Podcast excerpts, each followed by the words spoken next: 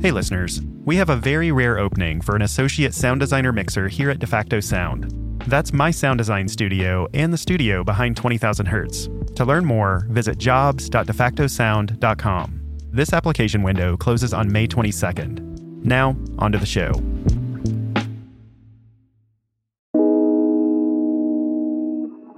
You're listening to 20,000 Hertz. We just reached 150 episodes, and I still can't believe we've made it this far. To celebrate the occasion, I wanted to pull back the curtain a bit.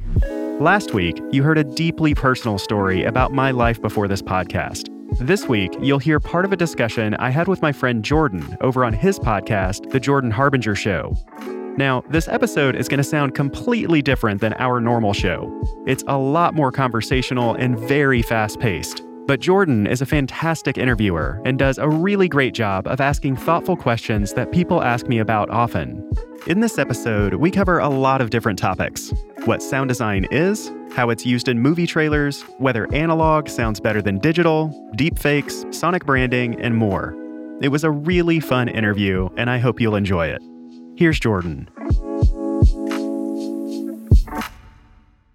I'm not sure people have heard of sound designers before, and if they have, they probably on the same page I was before this, which is, oh yeah, they pick the music for a scene in a movie.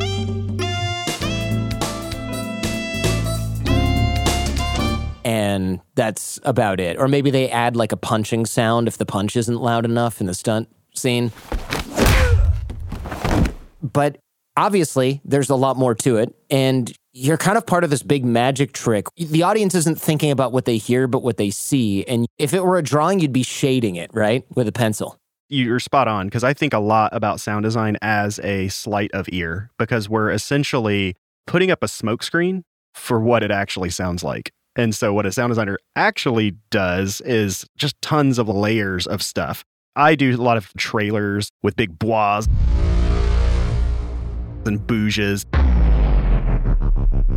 and things that just get you totally hyped.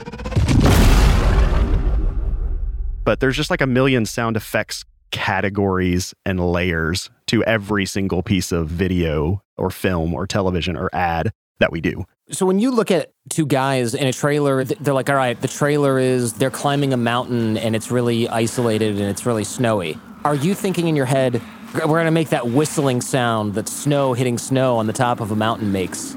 Yes because wind doesn't sound good at all. Wind, if we just take like a sample of wind, it sounds like white noise. So even you saying like top of a cold mountain, I'm like, that is like a fake wind. So every time it's cold, I'm like, don't give me like the white noise wind. I need the whistly, like performed wind that's like. And we kind of perceive it that way as humans, but when you put a, rec- a microphone somewhere, sometimes the microphone does not capture what your brain has interpreted. It just sounds like, and there's really like no character or coldness to it. We can choose and craft these sounds and mold them to have a character uh, of their own. And so, even like with every environment that we do, or, or Foley or something, it's all performative. We're thinking a lot about what's being said. Should it be dissonant wind? Is something dissonant happening on screen? So, we'll even like affect choices based off of the content of what we're trying to make the viewer feel like. One thing I was thinking of was uh I think it was Free Solo or maybe it was another movie that I saw where somebody was climbing and there's a scene where it might have even been like Mission Impossible with those fake rock climbing scenes with Tom Cruise, but there's one, you know, he's hanging with one hand and I noticed the wind got higher pitched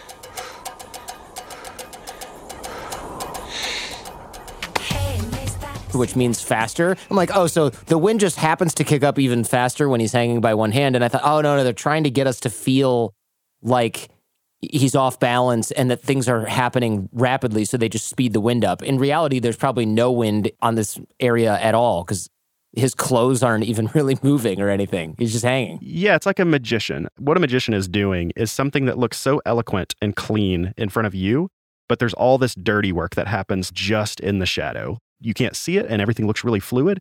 Everything makes sense, but right underneath the surface, there's a lot of work happening just to craft every microsecond. That's sound design, essentially. Sound design is very much like composing the real world in a lot of ways. You know, when we've also had this this rich cinema history that has taught us what these things sound like as well, which are not really real. Like when we are doing footsteps on grass, most of the time, you know that like a, the little like yellow sweeper, it looks like there's it's almost like hay that it's just a real standard like broom. Most of the time when we're just putting in footsteps that are on foliage or grass or whatever, we're just crunching that as we're watching the screen. Just because it sounds so much more distinct. And a lot of times, actually, with dirt, a lot of Foley studios will just have like a little dirt pit where I've seen them manipulate just little tiny bits of dirt with their fingers because it sounds more crisp and clear. And also, dirt is dirty. So, mm-hmm. like, you don't want to just start stomping around in a room and kicking up dust. For people who don't know what Foley is, this is well, how do you even explain this? I've seen it in studios. I'll rent a studio and I'll go, why do you have gravel in a small kitty litter sandbox looking thing? And they'll go, oh, we do Foley here too. And it's just making a sound that is supposed to be like footsteps hitting the ground, like you just mentioned with dirt, except you have to do it into a really high quality microphone. And like you said, you don't want to just start making a huge mess in a room with a $30,000 soundboard. You have to have it sort of localized. So, Foley is essentially the sound elements that a human in the piece is touching, whether it's with their hands, it could be their clothing, and it could be their feet generally. Now, Foley will kind of veer into more unique sounds and stuff because they have giant rooms of junk. But for the most part, the core aspect of Foley is done by humans in front of a screen in real time because what they're trying to do is all of those intangible moments they're trying to perform for the actor it's like an extension of what the actor is doing. So if you have bad Foley, it can actually take away from the performance of the actor. I think that the confusion with Foley is like, why don't you just go to a library, find footsteps, and then kind of sync them in there? Foley's job is to be a very performative art because if you just put in stock footsteps, even the way we walk can vary greatly. Mm-hmm. Like if you're mad at your partner or something, you want to stomp away that's a different performance of a stomp than I don't know, someone just uh, you know, you haven't seen in a long time arrives at your front door. So, you know, we talked a little about like environments, but there are these kind of funny sounds that they're kind of funny to me because they're so overtly trying to like affect you. I'm thinking things like in a trailer where you hear like a bois, you know, are we ever going to get there? Right. Maybe. And then some like line that's like, a little piece of what's going to happen in the movie, followed by like a whole reimagined 80s track in a new way that's kind of spooky. It's like the building blocks of a trailer. And so, like, hits and shimmers and shings and those things are used just so liberally in advertising just to like reach into your like primal brain and try to pull on that fear response. As you describe that, I'm like, Okay, character standing on a open plain, dystopian skyline in the distance. Flash to like split second of an action scene where an alien is like reaching out towards them later on in the movie. Right. yeah, yeah, exactly. And there's drum beats and that loud, yeah, that loud like foghorn. That's not quite a foghorn thing. It just sounds like a yeah, the bois. Yeah, uh-huh. yeah and it's so it is funny because it's almost predictably cliche and yet if you find a trailer that doesn't have that y'all didn't do your job right in, in this decade anyway yeah exactly yeah until we get sick of that because everyone uses it and then you have to find something else but there's a good reason for it and this is what's so fascinating just about sound design to me is like a lot of this stuff may seem like oh that's a scary sound let's put it in but a lot of this stuff is very much psychological it's playing off of our primal urges and feelings. We're living in like the future right now. This is our ancestors would see this like we're living legit in the future. Now, even a couple generations ago, the lifestyle for all of human history before that was a lot different. You know, hunter, gatherer, basic needs, things like that. So, like when we put in these hits, our brains are still living in a thousand years ago. You know, we're, we're getting there, but like there's so many things in the way that we do things that just our brains aren't prepared for. Anxiety situations, you know, public speaking, things like that. In sound, that's a thing that you can kind of play off of. You know, if you're in the creaky old house and you hear one little twig break or something in the middle of the night, your brain goes straight to, there is a robber and I'm in trouble. Meanwhile, it was just your house settling or something like that a lot of those sounds are really just trying to like hit you in those places that are kind of the primitive brain to make you feel these like early responses that you, they would naturally have. And so it is very much like a magic trick mixed with neuroscience. Now, I argue that we've gone so far in the epic direction, especially with like superhero movies and things like that, that it's becoming a super cliche thing. Even if we rewind a decade or two ago, do you remember when trailers were just like, Jack met Julie in the coffee shop, and there's a little bite. Yeah, it's just stuff that happens in the movie that's cut together. It's just stuff that happens cut together with a narrator. Now we've hit this like the 2010 plus cliche. I think people are getting a little tired of, which is just the overly epic everything rather than crafting a mini story or whatnot. But you know what? It's marketing. There's a lot of money involved. You know, we're trying to get $500 million out of a movie. They're going to probably throw everything they can at it.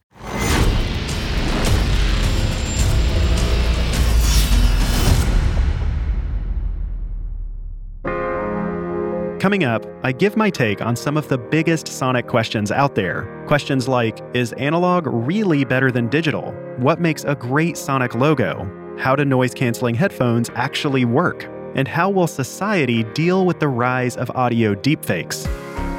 That's all coming up after the break. The hardest part of starting a business is coming up with a great idea. For every air fryer, video doorbell, or smart speaker that's sold in huge numbers, there are thousands of others that never made it. So that's the hard part. Now, here's the easy part selling online with Shopify. Shopify is the global commerce platform that helps you sell at every stage of your business. You don't need to know how to code or understand anything about design. And you definitely don't need a degree in accountancy. Just choose the template you like, upload some descriptions and images, and you're ready to start selling. You're probably already using Shopify and don't even realize it. That's because, according to their own data, Shopify powers 10% of all e commerce in the US. Huge companies like Allbirds, Rothy's, and Brooklinen use Shopify, along with millions of other entrepreneurs from 175 countries around the world. Here's how you can get started. Sign up for a $1 per month trial period at shopify.com slash 20k, all lowercase. Go to shopify.com slash 20k now to grow your business, no matter what stage you're in. Shopify.com slash 20k.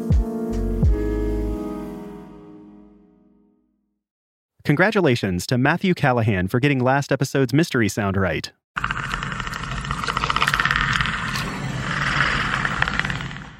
That was the Predator's clicking sound from the 1987 movie starring Arnold Schwarzenegger. Voice actor Peter Cullen came up with the sounds for the Predator. Speaking at a convention, he said that the sound was inspired by a horseshoe crab he saw dying on a beach when he was a kid. From that horseshoe crab was coming all this crackling sounds, bubbles coming out that were bursting, you know. So I thought, okay, That is dark. Anyway, here's this episode's mystery sound. Toasty! If you know what that sound is, submit your guess at the web address mystery.20k.org. Anyone who guesses it right will be entered to win a super soft 20,000 Hertz t shirt.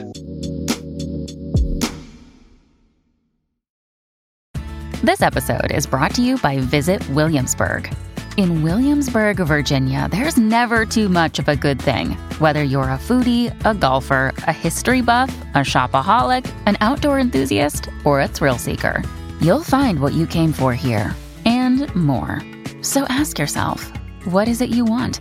Discover Williamsburg and plan your trip at visitwilliamsburg.com. Another day is here, and you're ready for it. What to wear? Check. Breakfast, lunch, and dinner? Check. Planning for what's next and how to save for it?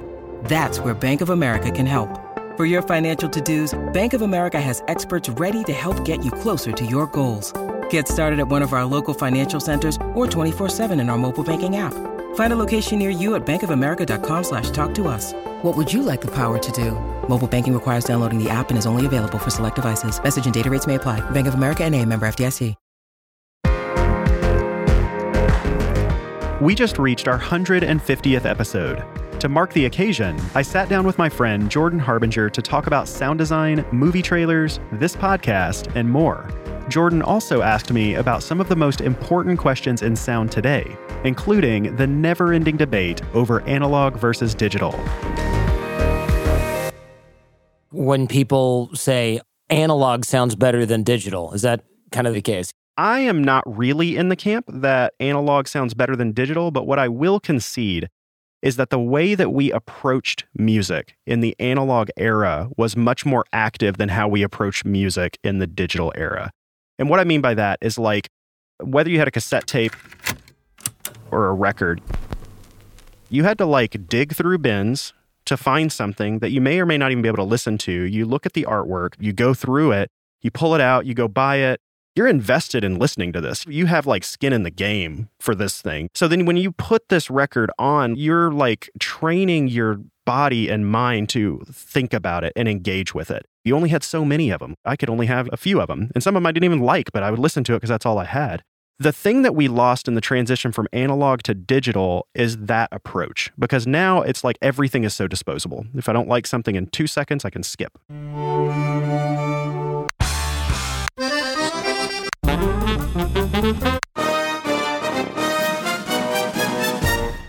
And so we get like a big series of big singles and music that's now being made for that style of just like almost clickbaity type. I mean, there's still amazing music being made. But I think that's the thing that like bums me out the most is that we just don't approach even listening to music with the same level of skin in the game as we did when there were analog mediums. So I wouldn't really say they sound better or worse. I just think that our minds were more conscious about listening. Therefore, that's a big reason why I think analog sounds better because we're more primed for it. Looking at new devices like noise canceling headphones, which I really like, they create a bunch of different sounds probably that I can't hear that fight. Well, actually, how do those work? The simple answer is that there's a little microphone that's recording everything outside and it's coming in and it's instantaneously flipping the signal. So think about like what you would consider like a sine wave, or just for anybody who's like, have you ever seen just like audio waves? Mm-hmm. Like think of audio waves in your brain. You think of a, a line that goes up and there's a line in the middle, and then that line crosses and it goes down, and then it comes back and meets in the middle. That's a sine wave. It's the most pure tone. So we're going to think about the sine wave. So what happens is, is if you're recording that sine wave, what happens in the noise canceling is immediately it's flipping the phase. So that's where it's generating an opposite signal to the signal that's coming in. So, therefore, in theory, if you have a waveform going up and the same waveform going down, it cancels out to nothing. So, that's even if you've ever worked in audio or anything like that, if you just simply take a piece of audio, put another piece of audio, flip the phase on it, it will go to silence. But yeah, that's essentially how that works. So if I'm canceling out a really loud sound, does that mean I'm just playing another really loud but opposite sound into my ear? Yeah, there's a lot of debate on that. I've talked to Bose directly about that specific thing. The idea is that you still don't want to be slamming doors around noise canceling headphones because what you'll hear is the noise canceling will fail.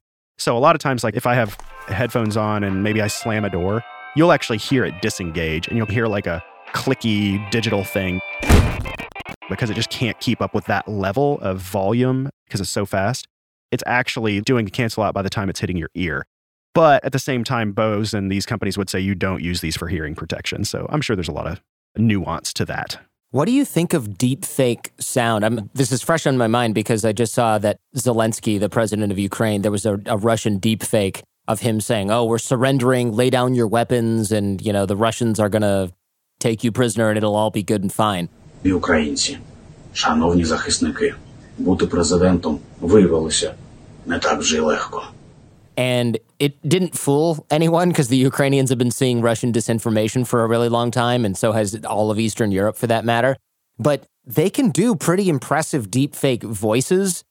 The video's not going to be too much further away in terms of processing power and the ability to do that in the next few years in a convincing way. But these deepfake voices, I haven't seen what Adobe has said they have and shown what they have because they won't release it to the public, right? For good reason, because it's just going to create all kinds of chaos. I predicted that they were going to make a politician either say something that they would never say that's either racist or a big gaffe or a policy change. I didn't think they would have a president surrender in a war, but it's the most obvious use for this kind of technology. But with vocals, it's really going to be hard to detect. Can we trust our ears now?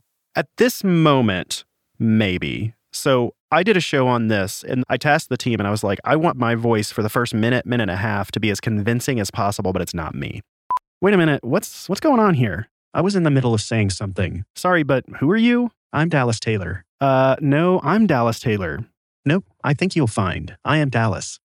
And so to do that, we worked with one of the guests, and the guest even was very concerned about telling us exactly how it was done. Like we never really got an answer of the actual ways it was done. But essentially, he had said, send me three hours of your narration, just nothing else.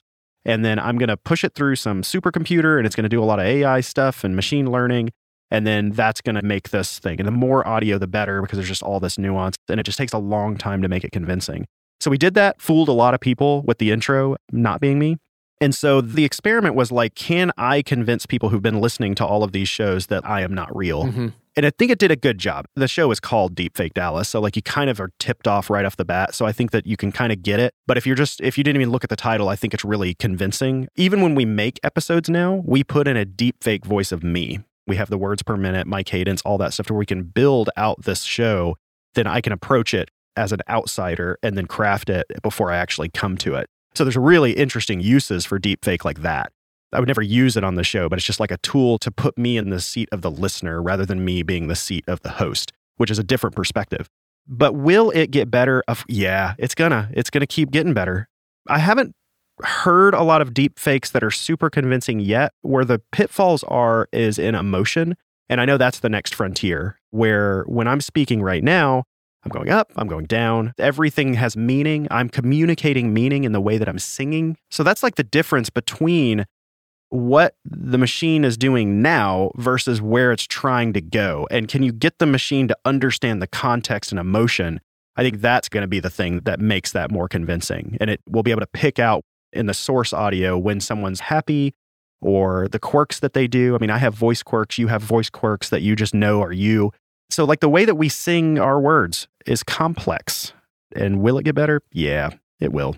Yeah, to the point where it can be used against us especially when you're talking about nation states. Like, I don't think a nation state like Russia or Iran or the United States would have any qualms about grabbing Adobe's software and being like, this is what we're going to do with this. We're going to make the Ayatollah say this horrible thing and we're going to play it for everybody in Iran. And it's going to change the political system over there in a way that we can have, that's desirable for us. That is almost for sure already happening, but it's undetectable, or we're very close to that point and we won't know until later that something is fake.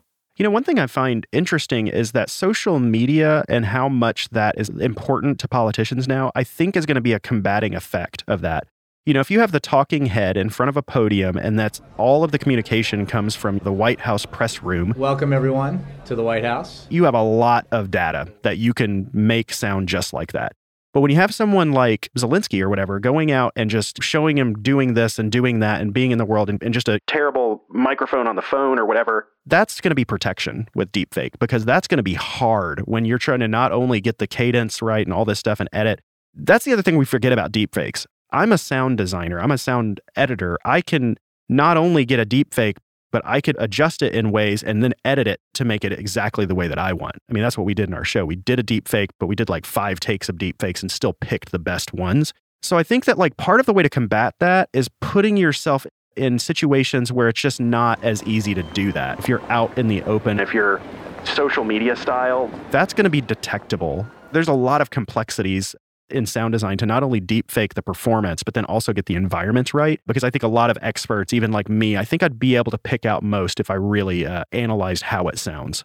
Sonic branding is interesting, right? The second I give you an example, of the Intel inside sound, right?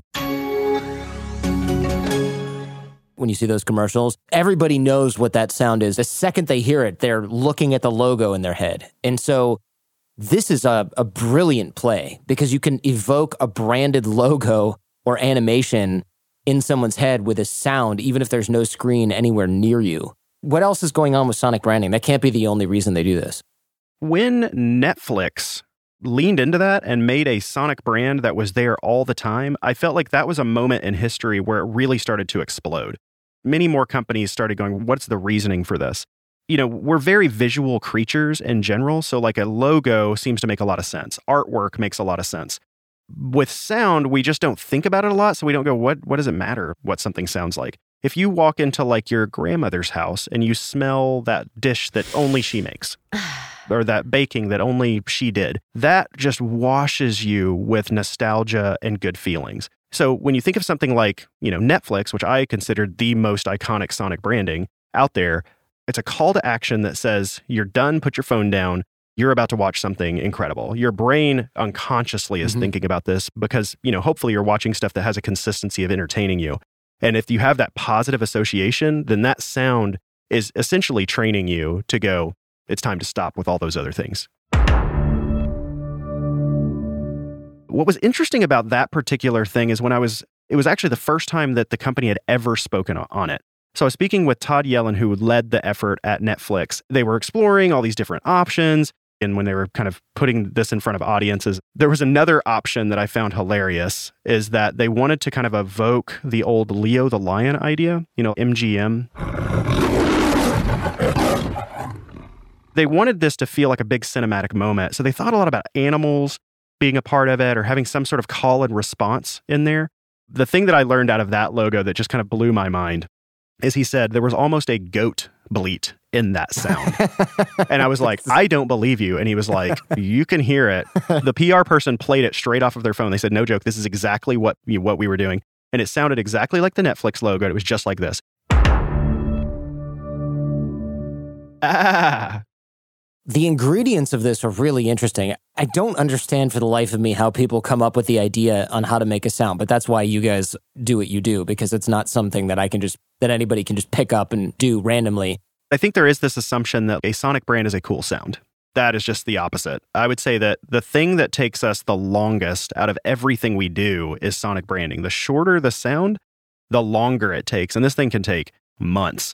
And the reason it takes months is because every one of these sonic brands means something deeply. That's one of the reasons I started the podcast, is because there are these incredibly nuanced stories behind why things sound the way that they do that are just going to be lost to history. Dallas Taylor, thank you so much, man. Thank you. This episode was part of a longer conversation I had with Jordan. We also talked about jingles, ASMR, movie dialogue, and more. You can hear the full episode on The Jordan Harbinger Show.